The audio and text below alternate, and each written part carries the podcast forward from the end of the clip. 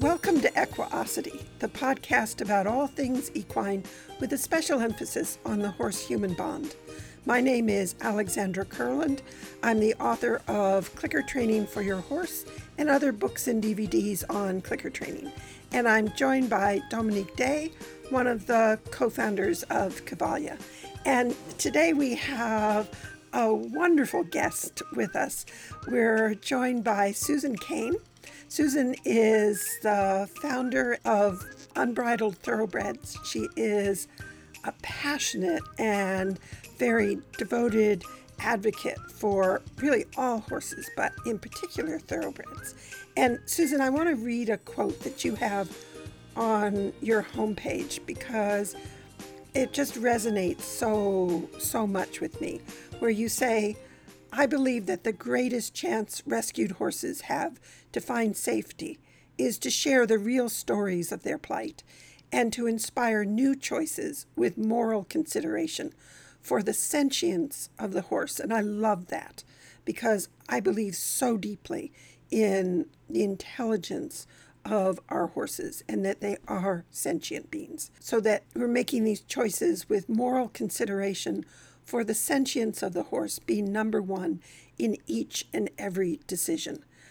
Which is why when we met the other day, we just spent the day in nonstop conversation because I think we're so much on the same page when it comes to our devotion for horses. So, could you just start by sharing a little bit what is going on in the thoroughbred racing industry because I don't think people, not everyone is necessarily going to be aware of what happens with thoroughbred racehorses. Sure, absolutely. And thank you so much, Dominique and Alexandra, for having me on the podcast. It's really a, a joy to spend this time with you and always a privilege to be a voice for horses and to speak up for thoroughbreds because you know, in the glamour and the athletic prowess that they present to the gen- the public um, as racehorses, often who they are as horses, as equine, is really lost in the equation. Um, so I have spent the whole of my life with thoroughbreds specifically. Um, I grew up on a farm, and as a youngster, my show horses were all off the track thoroughbreds, and eventually my parents got into breeding thoroughbreds for the New York State program. So I'm intimately familiar with thoroughbreds through all facets of their life cycle and through myriad disciplines that they're capable of participating in. And what the general public sees at Saratoga, where we have over a million people pass through the turnstiles, are really celebrated equine athletes. But the people don't get to see the horses behind the scenes. They don't get to put their hands on them, to really look up close and deeply into their eyes or observe them you know, in that environment when they're not in a post parade or in a race or crossing the finish line. And it's very, it, it distances people from what I refer to as the who-ness of those horses, which is really, you know, their inherent value and true worth as fellow sentient beings, as living, breathing beings whom a force of life goes through. It gets very convoluted in the thoroughbred world because the public hears the industry saying how much we love our athletes. We love these horses like their children. And having come out of that industry, and, and let me preface it with I have a lot of friends who are still involved in the industry who are making proactive changes in the best interest of their horses. But there's still a lot of activity that goes on as a standard course of business with thoroughbreds that, in my opinion, is very anti horse friendly, beginning with starting horses in training when they're a year and a half old, racing them at the age of two, which is the equivalent, you know, of a six year old child, to knowingly drugging horses who have physical infirmities that really need time to heal them, not drugs to heal them. And that results in life threatening injuries, lifelong injuries that prohibit a horse from going into a second career or catastrophic injury where they're just they die on the racetrack you know there are thousands of horses that that break down each year on the racetrack. And they're either euthanized or they are lamed and maimed to the point where they're not able to participate in second careers and that puts them at high risk of slaughter. So the horses are, are valued and they're prized in the thoroughbred world as long as they have the potential to earn money, whether that's racing or in the breeding shed. And beyond that, even though we hear a lot about aftercare, the amount of aftercare dollars that are attributed to thoroughbreds in need from the industry is minuscule to the reality of what it takes to see that horse through its natural lifespan of 30 plus years. So it's estimated currently that about 10 to 12,000 thoroughbreds annually shipped to slaughter in Canada and Mexico. I have been informed directly by contracted kill buyers that that number is closer to 20,000. And I lean more towards the 20,000 in that if you try to find thoroughbreds that should be alive from a given year, it's hard to find older horses and it's hard to find the majority of that year's foal crop alive and well. And because the Jockey Club does track these horses and have the data, we should be able to easily know where thoroughbreds are at any given time in their life. But unfortunately, there is no mandatory death reporting by the Jockey Club, which is something I think would help start to bring this horrific plight of thoroughbreds going to slaughter um, into creating a, a, a brainstorming for better outcomes for these horses. Wow. You know, because thoroughbreds thoroughbreds are so near and dear to me in my heart because my senior horse peregrine who introduced me to clicker training and was just he's just part of my being was a thoroughbred. And i know i know what amazing horses they are. And to think of so many of these horses going to slaughter. Just it's heartbreaking.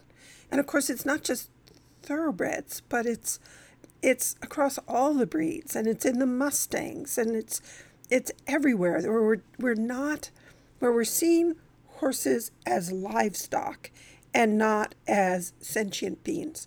And we've just finished this series of interviews with Anja Beran the classical dressage trainer and she talked about talked about two things well many things but she talked about the circus trainers that she has worked with for over 30 years. And the horses that she trains for the circus, they're in training with her for six years. And then they spend their life working at the circus. And when they're done, they retire. They retire. Now, if a circus can do that for their horses, then the people who are making so much money off these thoroughbreds should be able to do something for these horses. It just it's just heartbreaking when you think of the amount of money that is funneled through the thoroughbred industry. What were you sharing with me the other day in terms of what was bet at was it just Saratoga? So so Saratoga because not everyone knows Saratoga has one of the oldest and it's a, a uh, really healthy racetrack. Saratoga Spa has been the because it had mineral waters. It was a a resort community, and it's about what an hour or so north of where we are, and every year it has a month long. They've now extended it racing series uh, season that continues to be very popular very well attended in this modern age where other tracks are closing, but not Saratoga. So they had you you told me the amount that was bet this year. It was what was it? 700 million. It was yeah, so seven hundred and five million, and Saratoga is one of the premier race meets in this country. It's about hundred and fifty years old, and it's a month to six weeks of racing, give or take a few days. And this year, racing was cut back to five days per week, and the handle, which is the amount of money that's wagered on the horses, was seven hundred and five million dollars, and over 1 million people went through the turnstiles to attend the races. So, as an advocate for thoroughbreds and as someone who was formerly deeply involved in the industry as an owner and a breeder, I exercised racehorses for many years. I can tell you it is not a matter of money, it's a matter of morality. And it's a matter of choices that we make and how we consider these horses. And right now, in my opinion, as a former industry participant, the industry, even though it really brings forth to the public how much it cares about its athletes and the welfare of those horses, I think the industry should be ashamed of how little they've actually done for the horses who have done so much to create a multi billion dollar industry across this country. You know, each year about 20,000 new thoroughbreds are born. That's what the Jockey Club records. So in every year that we have 20,000 new foals, we're actually creating 600,000 years of aftercare. 600,000 years that those horses need to be paid for. And when you think of it in those numbers and the context of those numbers, you know, it's estimated that 20% of the horses who go to slaughter are thoroughbreds. There's approximately 100,000 horses each year go into Canada and Mexico. So you're looking at about 20,000 thoroughbreds each year, the same amount that are produced each year, actually uh, going to be slaughtered for human consumption and for distribution back into consumer products with the other parts of their being that are not eaten for meat. Um, so, because a thoroughbred is purposefully bred. You know, nobody needs to own a racehorse. It's a privilege, it's a joy, it's it's a phenomenal wonder to be able to work with a horse in any competitive endeavor and condition that horse and build a relationship. I I advocate from the point that this should be a privilege. And what does it say about us as a people who are knowingly bringing these horses into this world without first solving the aftercare issue without solving the responsibility of paying for the natural lifespan of these horses. When $705 million is brought in just in one little meet, now granted there's billions, I believe it's about $11 billion a year is actually wagered on horse racing in the United States. Take a percentage of that and do what is ethically and morally the right thing for those horses, which is solve the aftercare problem first. Bring the numbers to a sustainable number that are coming into this world.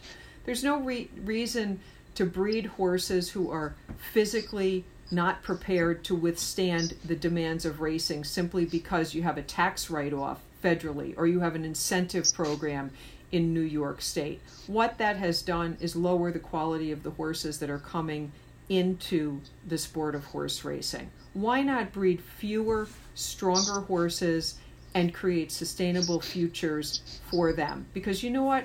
The money is there to be able to do that. But my question is is the morality? And if it's not, what does that say about the people as a whole in the racing community? And again, I know people who do make the right choices with their horses. They wait to race them when they're older, they retire them when their years of service are done. So it's a very, very convoluted issue in that the whole the whole of racing really has a black eye and a black cloud over it right now and you know what as it should because it needs to get cleaned up it needs to be, we need to address aftercare first. Before another horse is bred, take care of the ones that are already here. Out of that 705 million, take 5% and put it to take care of your existing horses and then distribute the rest for purse money. So I come at advocacy for thoroughbreds through a little bit of a different approach simply because I was very entrenched in that industry for very many years. And I do still have friends who are in it who are proactively trying to make changes. So it's there's a lot on the table concerning it, but there's no reason to drug a lame horse to race and there's no reason to send a horse to slaughter. That to me is indefensible. I agree. You know, I think that certainly the racing industry has to look at its culture, but generally all the horse world. I think in the last rodeo in Canada, uh, out west, six horses were killed during the um, the, the, the rodeo. Six, not one, not two, six inch, six horses. You, so you're saying rodeo because that was yeah. yeah yes yeah yeah I was hearing audio at first. My French with my French accent. Yes, yes. So the rodeo. yeah. Right. You know, in I don't know what the law, how the law is in the United States, but here in the province of Quebec, where I live, the law was changed at the end of 2015 but before that, horses were this, the legal status of horses was the same as a chair or a toaster. They were a thing people owned. So in at the end of 2015, they changed the legal status of animals, actually in general, not just horses, uh, to recognize that they were sensitive being with biological needs, which was a huge step and so they also, of course, increased the fines and the penalties if you did not respect this, the fact that it is a sensitive being with biological needs. But I wonder, do you know, Susan, what the legal status of horses are in the States? Are they a thing or are they a living being? In the United States, horses are considered personal property. You know, they're no, really not much different than an object, mm-hmm. and they are legally classified as livestock. So horses do not have the protections under the law that companion animals such as cats as cats and dogs do. Mm-hmm. That makes it very difficult to advocate for them to assert certain protections that again the general public does believe that they should have as companion animals. And in in the states, you know, for the most part, we're not a country who eats horse meat. And when you get into the the slaughter argument as to why we do or don't have slaughter plants at a given time in the United States, currently we do not because the USD inspect USDA inspectors for slaughter plants have been defunded. So there's no money to have inspectors in place to make sure that the rules and regulations and protocols of how to slaughter a horse are being met. But what is even more challenging is, you know, in the United States, there are 379 drugs that are allowed in the regular course of care and treatment of horses that are banned for human consumption and they're banned in the human food chain. Yet horses are leaving the United States, even if even if one is not approaching horse slaughter with a moral argument as to that's my advocacy. You know, we shouldn't slaughter horses because they're not they're our friends, they're our companions. But horses are not bred, raised, or regulated as food animals, such as cows, cattle, or pigs, or chickens. So we have horses, equine, classified as livestock, not raised, regulated for human consumption, going across into Canada and Mexico with 379 drugs that are illegal for human consumption in their flesh that are being butchered and processed for human consumption. And to my knowledge, in Canada, when a horse is processed in Canada, even if they come from the United States, they are then labeled as a product of Canada when they are shipped overseas. We also have had word that horses going to Canada, even though they are supposed to have a six month moratorium when they ship in from Canada, we have Animal Angels, which is a wonderful organization in the United States, has followed tractor trailers from slaughter auctions over the border and these horses unload directly into the slaughter plant. So we know they're not being housed inside the slaughter plant for six months. Those of us with a learned eye towards horses can clearly see these are race horses. They're fit, mm. they're tucked up. You know, you can practically see the aluminum racing plates on them. We're aware of these issues. Laws exist for certain protections, but nothing is being enforced.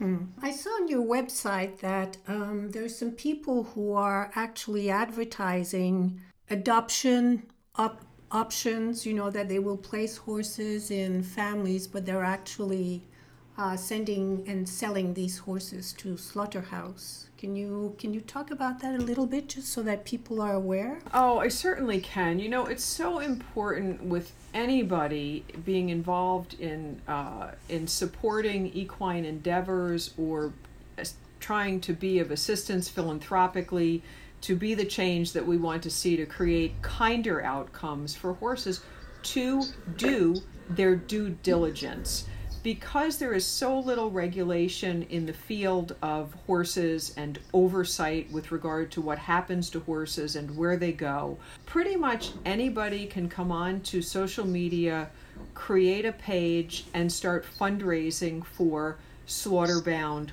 horses. And it has really become a cottage industry in the United States. And from my own perspective, it's not the actual contracted kill buyer who is the problem in helping horses to find better outcomes. It's actually people who have become brokers for the kill buyers or self appointed brokers, and they're fundraising on behalf of horses who are with contracted kill buyers. Do, do you mean do you mean that that there that I would be reading on Facebook oh, there's this wonderful mare who's who's who's half starved, and we want to rescue her and send us ten dollars, twenty dollars to help buy her from the kill buyers. And you send in your twenty dollars, but actually, they're just pocketing the money and sending the horse to slaughter? That is something behind the scenes I am very experienced with. I have witnessed, wow, documented it and part of it is you have a very wonderful and well meaning public who genuinely yes. is interested in saving horses. And what they don't know is there's a whole bunch of scam artists out there, oh. right? The, the contracted kill buyer is the contracted kill buyer. If you cut off the supply chain for that kill buyer, he or she is going to start flipping hay bales, flipping automobiles, selling something else that they're trading in. That's their business. Their business would not exist if horses were not overbred and if owners and breeders and those who use horses in any capacity were responsible for the lives of those horses and valued those horses as sentient beings as opposed to a commodity to use and then throw away when they're no longer of service. So the the issue we have which is completely unregulated and right now in a free for all on Facebook is what is commonly referred to in the vernacular as broker babes, meaning, you know, cowboy girls that go on in their boots and jeans and hop on a horse and say, This horse has five days to live before he or she is going to the, you know, across the border. There's no accountability for the amount of money that's raised for those horses, and there is no follow up on those horses. One of the things that I do with Unbridled in every endeavor I seek to raise the bar, to level up the equine community, especially the rescue community. Last year, in 2018, we publicly fundraised on the Facebook platform for, I think it was about 20 horses who were coming from kill pens and kill buyers. And to this day, and every month forward until those horses meet a natural end of life or are euthanized, people who have donated to Unbridled they know where those horses are, who those horses are with, what is the current status of that horse, and what the future plans are for that horse. So we really try to educate donors, not only to Unbridled, but whomever you're donating to. Understand, you know, what it what is the ethos of that organization? Are they going to track those horses for the rest of their life?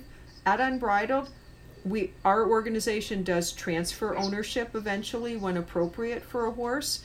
We're happy to see horses engaged in sports and activities that are not abusive or detrimental to them. And we want to be the organization that if something goes awry in, in the person's life who initially adopted them or subsequent adopters, that they know that we're here to take that horse back. We're here to help if there's a catastrophic injury and that horse needs to be euthanized.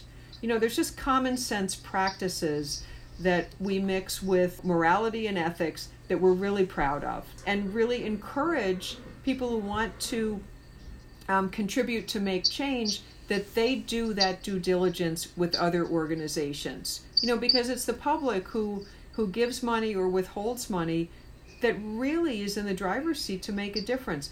But most of the time when it comes to horses they don't even know what to ask for you know they right, love they love right. black beauty the black stallion the beautiful horses at saratoga but they're not aware of a lot of the stuff on the inside that's really exploitive to horses, even in the rescue community. And that's where, you know, it's not a popular topic, but I put myself out there and speak about it all of the time because our horses deserve more and they deserve better for all that they do for us.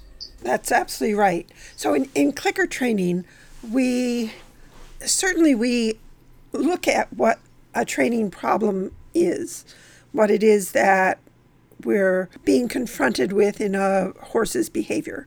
But then we learn very quickly to shift to what is it that we want. So instead of looking at the unwanted behavior, we focus very much on what is it that we want? What is it that we want to create?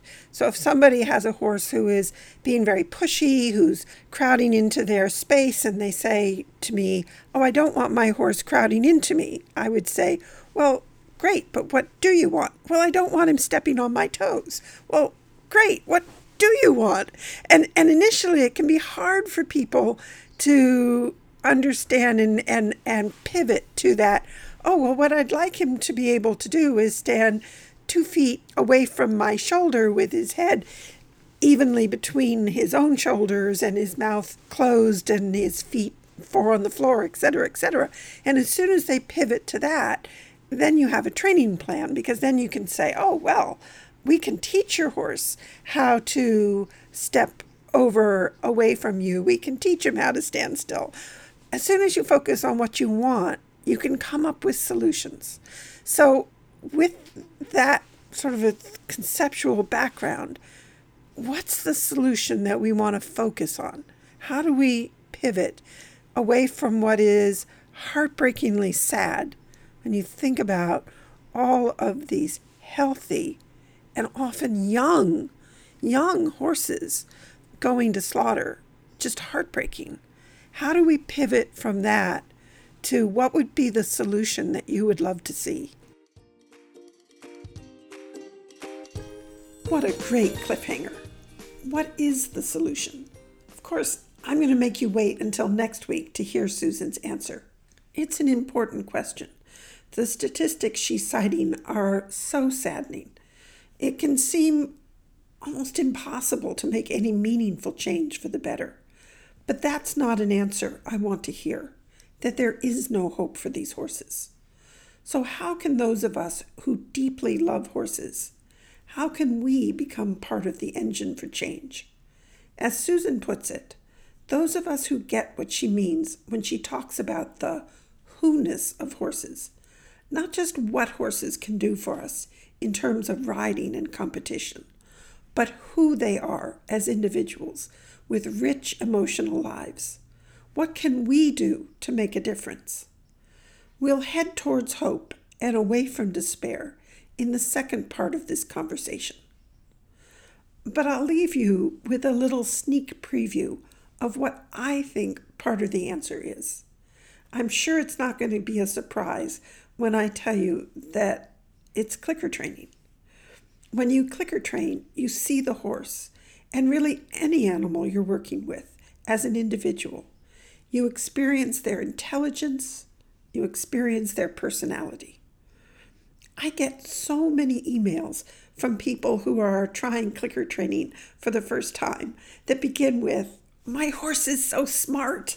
It's always in caps, it's usually underlined, and it has lots of exclamation points following. Change the way you see a horse, and you change the outcome for the horse. Which brings me to a fun announcement. The new edition of my book, The Click That Teaches A Step by Step Guide in Pictures, is at the printers. Finally, it's been a year long project revising the book. So it's going to be available in just a couple of weeks. This is essentially a brand new book. The format is the same as the original, but I've updated the entire text. So the click that teaches a step by step guide in pictures, it was originally printed in 2003. It's gone through a number of reprints, and it was just time to revisit the text and add some more. So that's what I've done. And it's going to be available in really just a couple of weeks. So as soon as it is, I'll let you know. It should be ready to ship sometime in November of 2019. So next week we'll have part two of Susan Kayne's interview. And Until then, have fun with your horses.